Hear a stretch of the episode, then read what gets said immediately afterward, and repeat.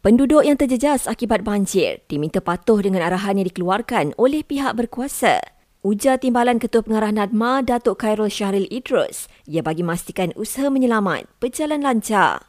Apa yang kita dapati sebelum ini, ada penduduk-penduduk yang tidak begitu mengindahkan nasihat-nasihat yang dikeluarkan dari masa ke masa sehingga uh, menimbulkan masalah dari segi uh, pengurusan banjir dan uh, boleh menyebabkan risiko kehilangan jawa dan harta benda meningkat. Sementara itu, lebih 28,000 penduduk di enam negeri iaitu Kelantan, Terengganu, Pahang, Sabah, Johor dan Selangor kini berlindung di PPS. Kelantan dan Terengganu catat angka tertinggi mangsa bencana alam itu, masing-masing lebih 17,000 dan 10,000 orang.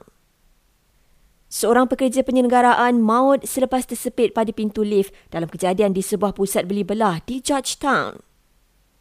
Wakil lebih 70 organisasi termasuk NGO berarak ke kedutaan Amerika Syarikat di KL untuk berpiket selama enam hari sebagai tanda solidariti terhadap rakyat Palestin. Dan anggota NCT Doyong dikritik warga net gara-gara dilantik jadi duta untuk kempen dan iklan syarikat makanan yang dilapor pro-Israel.